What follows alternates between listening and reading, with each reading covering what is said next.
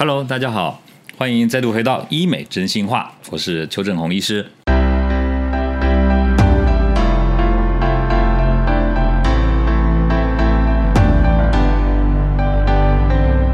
今天哦，其实要跟大家谈谈年纪变大以后啊，会有哪些老化的现象。那么，如果呢，我们希望自己不要垂垂老矣，不要看起来那么的衰老，那么的没精神，有没有什么方法哈？可能啊，有人就会问邱医师说，人到底是从几岁开始老化的？哈，会不会女人呢，因为怀孕使得她更加的快速的老化？如果会，那是不是就啊，很多女生就会想说，那干脆就不要怀孕生小孩，对不对？哈，呃，其实邱医师要跟大家分享几个重点了哈。其实哈，老化呢是从什么时候开始的？就是从你停止对美的追求开始。这样你听得懂这意思吗？我再讲一次哈，就是停止对美的追求，就是你老化的开始；停止对健康的追求呢，就是你病痛的开始。这个大家可以理解嘛哈？当然，我们真的生理年龄来说呢，还是有一个我们讲巅峰时期啊。像对女生来说呢，男生大概也适用，就是说最巅峰的时期，就是你最美最美的时期，应该是在二十五岁左右。过了二十五岁以后啊，其实啊就开始老化了。那这种老化呢，可以从身体全身的出现。或者从脸部很明显的告诉你说你开始在老化了。我们先讲脸部哈，大家可能没有注意哈，我们脸的老化其实啊从上脸。然后中脸，然后下脸，这样子一路往下一直进行。所以有时候，如果你们有人相信算命的人呢，他会跟你讲说：“哎呀，这个上脸是管我们幼年的命运，中脸是管我们的壮年或中年的命运，下脸是管我们的老年的命运。”其实啊，有一点点的道理。我有观察过哈，那种小时候啊，这个生活家境比较好的，他通常额头这个地方、夫妻宫这个地方啊，会稍微比较饱满一点。如果额头稍微狭窄一点，或者是夫妻宫比较凹陷的，可能呢哈也。未必一定，我们可以稍微推断一下，说可能以前呢，比如说生活环境没有那么的优渥。啊，或者说营养比较没有那么足够，所以它这个地方的这个皮下脂肪或者它的肌肉的发育没有那么的饱满，那么的好。好，那我现在不谈这个，我只是跟大家谈说，那我们老化的话呢，从上脸开始，上脸的老化就是从这个夫妻宫啊开始会体积流失，然后呢会有下陷凹陷现象，额头这个地方就开始抬头纹会出现，对不对？女生的话呢，还会渐渐渐渐发现说，你呢以前年轻的时候额头很饱满，你年纪大了以后四五十岁以后啊，你的眉骨啊开始越来越明显，有点像男生的骨头比较明显的这种现象，所以你就会看起来不那么的柔美，不那么的女性化，看起来感觉像越来越中性的感觉。这是上脸的老化。那皱眉纹也会开始出现，尤其是对于那种压力大或者是烦恼多，每天就是经常要解决一些问题啊，愁眉苦脸，这样的话呢，你就会眉头深锁。这个地方久了以后啊，皱眉纹啊，那也有人叫川字纹，因为它是三条线啊，在中中间这个地方，所以这个地方皱纹就会越来越明显。这是上脸的老化。再来就是中脸的老化。中脸就是从哪里开始？从眉心一直到我们讲鼻尖这个地方，这个叫中脸。那中脸老化，第一个你一定会回答我说，是不是双眼皮会下垂？对，就是眼皮会下坠下垂，外眼角也会下垂。那你原来的明显的双眼皮呢，水汪汪的眼睛呢，变成好像单眼皮了，然后外眼角垂下来了，看起来好像有点没精神的感觉，像男人看起来会像坏人的那个现象哦。像邱医师哈，大概七八年年前我去上海录影的时候，当时啊，我的眼皮就是已经开始在下垂了，然后呢，那个录。录影起来啊，看起来像坏人的感觉。有人跟我说：“邱医师，你们看起来好像讲的话都不可相信的那种感觉哈。”结果后来以后，我当下就决定了去把眼皮稍微割一下。所以我现在的眼皮是割过的眼皮哈，不是说我没有双眼皮，我年轻的时候也有双眼皮，但是因为会下垂、会松弛，所以就要把眼睛割一下。在这种割双眼皮的时候，如果你的外眼角很垂的话，还可以做一个悬吊术，把外眼角悬吊高一点。那这样的话呢，看起来就年轻。你们要注意哈，如果你们看那个年轻的女生跟年老的女生，你注意她的外眼角的高度，那个年轻。新的女生呢，那外眼角的高度是比内眼角还要高，大概一到两个 millimeter。那如果是中年女生，大概就是水平。那老年以后开始，外眼角就低于内眼角的高度，慢慢的往下垂，大概就是这样。所以就中脸。那另外中脸还有个变化，就是泪沟会出现，你的泪沟越来越深，那上面就出现眼袋，那下面就苹果肌流失，整个人看起来就很像，好像没睡饱啊，很累啊，好像这个很生气的那种外观哦。所以为什么有时候人际关系慢慢会变差，就是因为你看起来就有个叫横眉竖目哦，脸颊凹陷的那种感觉就。看起来好像你在生气啊，不讲话，人家以为你在不开心。即便没有不开心的意思，人家有时候你讲话怎么那么充满了怒气的感觉啊？其实不是这样，就是因为你的外观给人家带来的那种讯息，传达的讯息是这样。再来就是想下脸，下脸就是一般老年女人、老年男人最容易看得出来的地方。很简单，我跟你们讲一个人，像德国总理梅克尔，你们有没有发现他那个木偶纹啊，非常非常的深？他那个木偶纹啊，两条啊很深很长，看起来就像那个木偶的那个嘴巴一样，有没有在动的时候抹出来？那像这样的嘴巴呢，你其实你只要把他的脸往上推一下下，木偶变浅了以后，你会看起来哇，年轻了十岁了哦。这个就是我们讲下脸的老化，最严重就出现在这个脸颊下垂，两边嘴边肉越来越明显，然后木偶纹非常的深。如果说年轻的时候，像我们那个年代的人，因为当时没有玻尿酸，他们当时打的都是细胶，就打了细胶在下巴以后呢，年纪大以后地心引力往下垂，那那个细胶不会被吸收，永久在那个地方，所以就变成下巴肥肥厚厚、圆圆方方的。那你就觉得说啊，脸呢，我们医学上讲的细胶脸，一看就知道说这个以前是打过细胶的脸哦，这个就是下脸的老化。那至于身体的老化呢，最明显的地方就是脖子跟他的手掌、手背。那脖子的话，西方人最明显会有火鸡脖子啊，整个下巴松弛垂下来，像一个火鸡的脖子。你们看过火鸡的脖子那样，对不对？外国人最容易出现火鸡脖子。那我们东方人也会老化在这个地方，但是不会那么严重的火鸡脖子，只会变得比较没有皮下脂肪，皮肤变薄，纹路很明显，好像没有一个缓冲，没有一个丰腴的感觉。这个就是老化的脖子。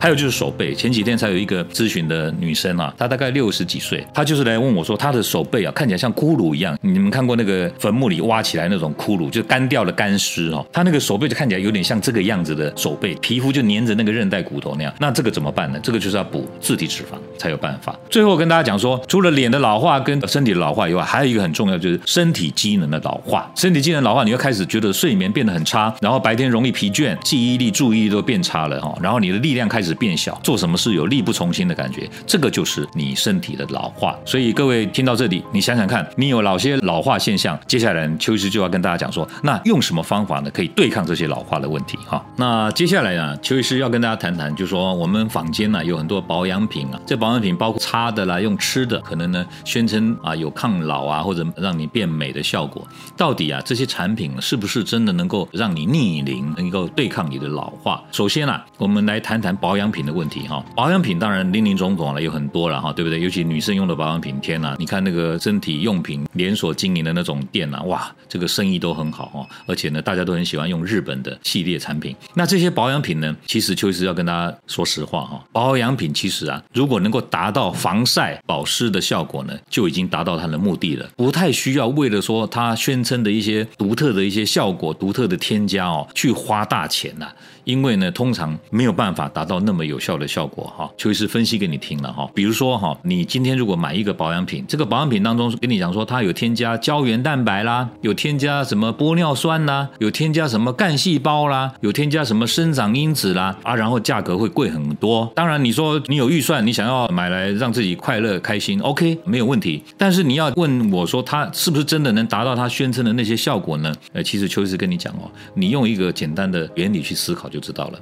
你知道我们的皮肤哈，其实不是为了让你吸收东西的啦。美妆师啊，什么什么美容师啊，跟你讲说啊，皮肤是可以呼吸的。哎呀，你又不是青蛙，你的皮肤怎么能呼吸？你懂吗？我们的皮肤就是一个角质层，那个就是要防止你的水分从身体流失。哎，青蛙不一样哎，青蛙是要在水里面，它的水是可以渗透过它的皮肤。那当然，那种皮肤是可以吸收的。我们的皮肤是要在干燥的环境中生存的，跟青蛙是不一样的。那这样的皮肤怎么可能让水分流失嘛？也不会让外界的物质轻易的进来。如果外面的细菌病毒就可以侵犯你的皮肤，那我简单讲一个好了，你现在的新冠肺炎病毒，如果今天涂在你的皮肤上就可以被你吸收，天哪，那你不是只要皮肤一碰到你就得新冠肺炎了，是这样吗？答案不是哦，新冠肺炎即便你皮肤手沾到了，它也不会感染，是你的手来碰你的眼、碰你的嘴、碰你的鼻哦，经过鼻黏膜跟口腔黏膜还有眼睛的结膜，它才会进到你的身体里面，这代表什么？代表说你的皮肤是有防御力的啊，那我问你，新冠病毒是那么的小哎，比细菌还要小几千分之一哎，都无法进入你的皮肤。那你今天想想看，你的胶原蛋白那么大，你的玻尿酸分子那么大，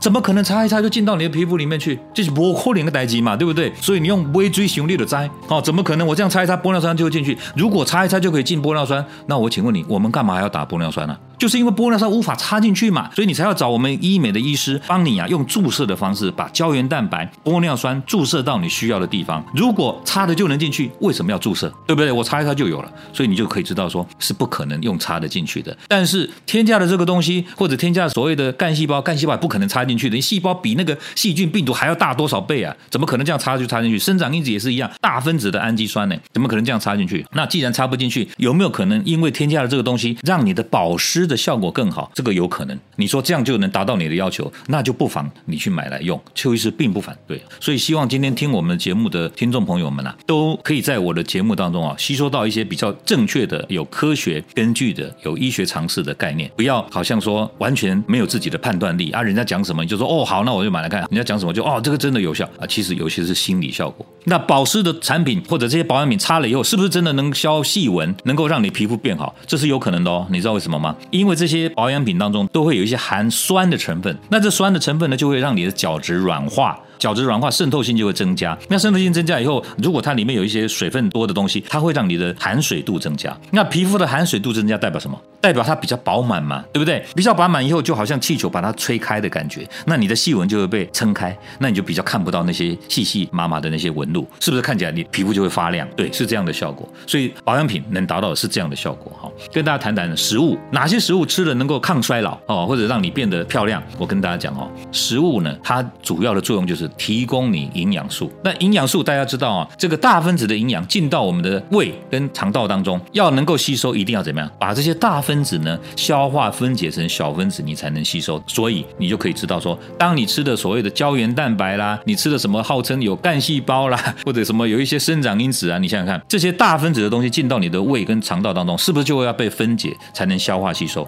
那被分解以后，其实它就失去了它的功能了。但是如果你说邱医师，今天如果我补充了这个产品呢，它有刚好我需要的营养素，比如说我这样讲好了，你刚好呢饮食有一些偏食不均衡，你缺少某些必需氨基酸，刚好这个产品当中有你需要的必需氨基酸，哇，那吃进来以后，身体得到了它必需氨基酸，可能啊在合成你身体需要的胶原蛋白或者需要的一些弹性纤维的时候，哎，你有来源了嘛，那它就可以合成你需要的东西，好像你身上的生长因子，你身上的干细胞，你本身就有的干细胞，就就像一个。房子的建筑师，然后呢，他要盖房子，需要一些材料，你缺少这些材料，那刚好你现在吃了这个东西以后，材料送进来了，那你身体里面原来的工程师跟你的工人呢，可以把这些材料堆积成你身上需要的一些建筑的构造，那当然这个时候对你就会有帮助了。所以食物当中添加一些产品，不能说它完全没有效了，但是要用的刚好是你需求的时候，你需要的这个东西，那你吃的它就会有效果。那如果你不需要这些东西呢，其实多花钱去吃，产生不了什么明显的效果，还不如怎样？还不如。均衡的营养，调整你的生活，那睡眠、运动这样子的生活作息，才能让你啊健康久一点，年轻久一点。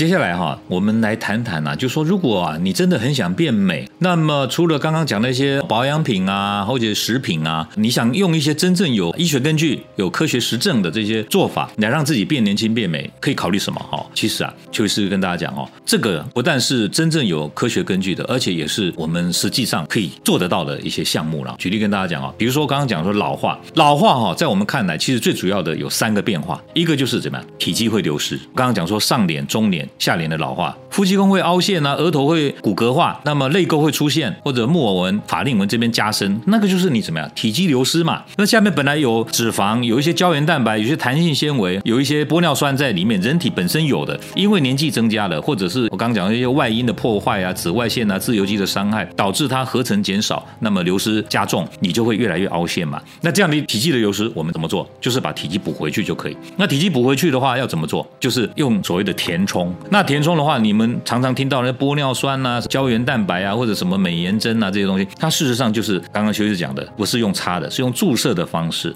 把它打到你体积流失需要填补的地方。它的优点就是打多少它就会膨胀多少，就会有看到效果，对不对？那缺点就是说，因为它是会被慢慢慢慢代谢吸收的，一段时间以后就要再填充，一段时间就要再填充，而且填充的时候也要小心哈，因为不小心打到血管的话呢，也会产生一些并发症或者一些风险。那另外一个填充呢，就是我们自己身体就有的材料，就是自体脂肪。自体脂肪呢，就是把你身上多余的那些地方的脂肪呢，把它消除掉。那这个油呢，不要丢掉哦，你把它经过纯化、经过离心之后啊，选择比较漂亮的一部分呢，打在你需要的地方。但是这个打呢，因为脂肪呢会有一部分的会被吸收掉，所以呢打了一段时间以后啊才能变稳定。不过一旦变稳定以后啊，它就不会再消失。所以呢，假如你存活率高，打一次。存活率不高，打个两次，最多最多可能不会超过三次，因为如果超过三次，代表你的脂肪就不要再打了，因为你的存活率真的太差了。那个时候你就考虑别的，是这个道理啊。那这个是体积流失要怎么应对嘛，对不对？第二个就是松弛下垂。刚刚邱医师不是有提到说，我们的环境只要呢你活在这地球上，你不能一天摆脱地心引力的影响。那地心引力的影响就是说，当我们年轻的时候，我们向上长的力量很大，所以你看小孩子慢慢越长越越高，越长越高，对不对？可是当你高到一个稳定了，你就只有开始往下走了。我们看到那个以前。有个图说，猿猴变成人站起来，然后人再退化下去啊。小孩子也是一样啊，刚开始在地上爬，然后呢，慢慢慢慢长到成人站起来，老了以后开始又坐轮椅，然后又开始躺床上了，就是一个生老病死的变化。所以人老化就是一种松弛下垂。那松弛下垂要怎么办呢？就是要拉提。那填补体积有没有一点拉提的效果？也有填补，比如说夫妻宫的填充也会把外眼角有点上提的效果。可是呢，如果这样的填充以后还是显得下坠下垂，那就必须做一个拉提。这种拉提的话有传统，比如说所谓的脸拉皮手术啊，这种的话要修一些皮肤啊，手术范围比较大，修复期比较长。那如果是不想修复期那么长的，我们可以做一个埋线拉提。埋线拉提呢，花的时间比较短。如果说做完以后马上离开，不会有什么肿胀或者是需要修复，就是要躲起来的时间不需要。但是缺点就是它的维持时间比较没有手术拉皮那么久啊。那这个是松弛下垂的处理方式。第三个老化的状态就是脂肪会重新分布。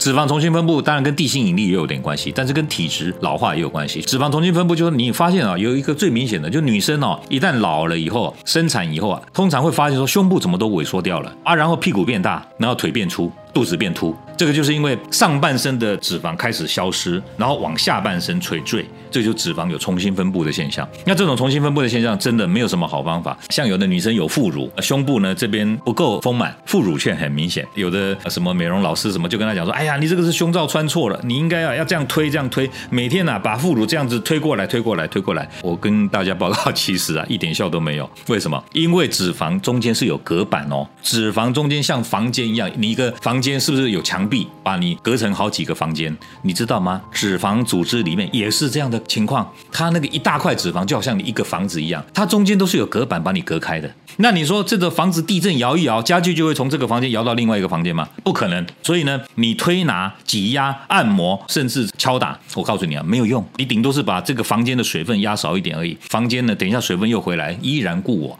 所以不太可能说脂肪从这边可以推到另外一边。这是不可能的代际。要怎么做呢？很简单，就是最有科学的方法就是什么？搬有运无就好了嘛。找一个工人来把这个房间的家具搬到隔壁去嘛。这个工人 就是医生嘛，就是用超音波或者什么抽脂、吸脂、溶脂这些。方式把这边的脂肪去除掉，然后呢，经过一个好的处理，无菌的观念，把这个脂肪好好的处理放到你需要的地方。举例来说，你的腿粗。屁股大或者你的肚子凸，那你这边的脂肪可以把它溶掉啊，吸掉啊，对不对？吸掉以后呢，可以打在胸部里面。可是这样听起来是很美好，但是怎么样？要找有经验的医师，要找对的医师，因为技术好的医生才能够降低那个风险，才能提高存活率啦。我们接下来哈，跟大家谈谈，就是说有人会问呐，哎呀，我年纪已经那么大了，哎呀，不好意思啊，还来做什么医美啊？可能很多人想问邱医师说，那到底啊有没有一个适合的年龄哦？过了多大的岁数以后就不适合做医美？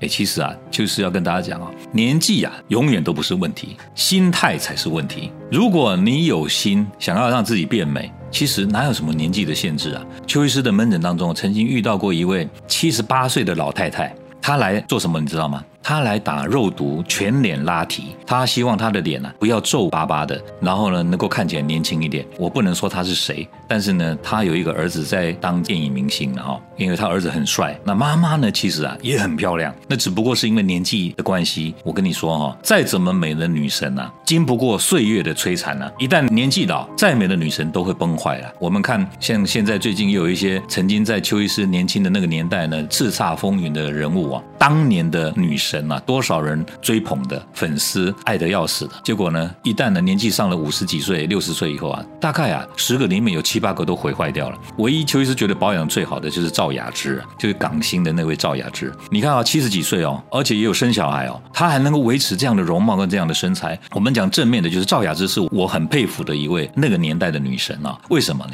因为哦，邱医师不是刚刚讲过吗？你放弃对美的追求啊。就是你衰老的开始。只有懒女人，没有丑女人。你用多少心再让自己变美，再让自己身材维持，你就能够看到多大的效果。你有心，你就会去做，那你就会有效果；没有心，就只好接纳崩坏的自己了，是这个道理。所以你要问我说什么时候做医美比较好，或者什么年龄太大不适合？其实没有什么不适合啦，除非你要做的是手术。那当然你要考虑到你有没有什么年纪大引起的一些慢性病啊、三高症啊这些东西。那当然这个要控制好，因为毕竟手术它是比较侵入性的嘛。那如果是像这种打打打皮肤的镭射啊、保保养啊，或者是打打玻尿酸、肉毒这些东西，基本上叫做注射美容。这种东西哦，风险不大。刚刚有讲过，填充剂当然是稍微小心一点了，因为它有一些打到血管的风险。不过肉毒基本上来讲，啊，除非你打了以后没有注意到一一些应该注意的事项哦，那肉毒跑到了不该去的地方，那当然会影响到脸部的表情，这是有可能的哈。这个是有关年龄的这个部分。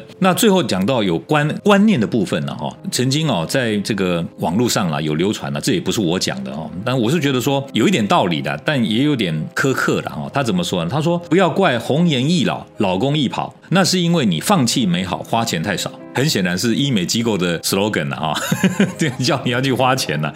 不过这也有一点点道理啦。你们知道哈，为什么有人夫妻感情哦，到后来会越来越平淡，甚至啊，老公有外遇或者老婆有外遇的也有了哈。那其实有一个很大的原因就是什么？就是因为你放弃美好，你以为说你为了这个家一味的付出，你为了老公照顾老公，你为了小孩一味的付出，舍不得花一点钱在自己的身上，让自己变得更年轻、更漂亮一点。你觉得哎呀，自己自然就好。那事实上呢，我要跟你讲啊，有没有那种老公很感激一辈子为家庭、为先生、为小孩奉献的老婆？有，我承认有。但是呢，有没有男人呢看到漂亮的女人完全不动心的？也有，但是很少。听懂这意思吗？哈，也就是说，一个老公如果他很感恩，也许他会心疼这个老婆为家牺牲奉献。但是如果呢，这个老婆呢也在自己的身上让自己维持的更漂亮一点，老公呢也会多看你几眼，感情会更好一些些。这是我的看法了。所以我要跟大家讲，就是说，如果你们要做美容的一些让自己抗衰老或者年轻一点、漂亮一点，不要问老公，也不要问父母，也不要问你的子女，问自己就好。为什么不要问你的爸爸妈妈？因为爸爸妈妈没有人会承认说他生出来的小孩是丑的，他生出来小孩是不漂亮的。你问爸爸妈妈，他一定说不会啊，我觉得你很好啊，你干嘛去做？对不对？一定是这样的。那你要不要问老公呢？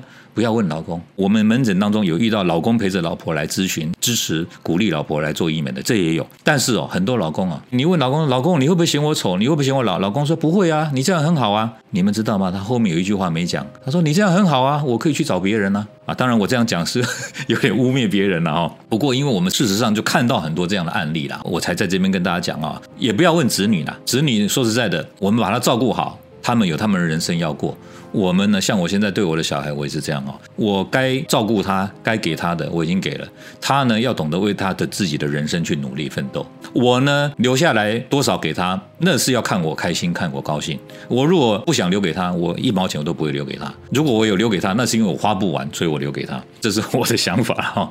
各位一定要记得一句话：我们人来到世上一遭啊，我们这么努力工作，我们这样子为自己、为家人、为小孩，其实有时候应。该要多为自己一些。我们赚的钱就是为让自己快乐，增加我的自信跟我的满足。如果我有了自信，有了满足之后，我可以去服务更多的人，帮助更多需要帮助的人，让旁边的人也跟着快乐起来，这就是功德无量了。所以呢，以上是今天啊跟大家分享的内容啊，希望能够给你一些感触、感动。欢迎大家锁定我的频道，我们下回再见，拜拜。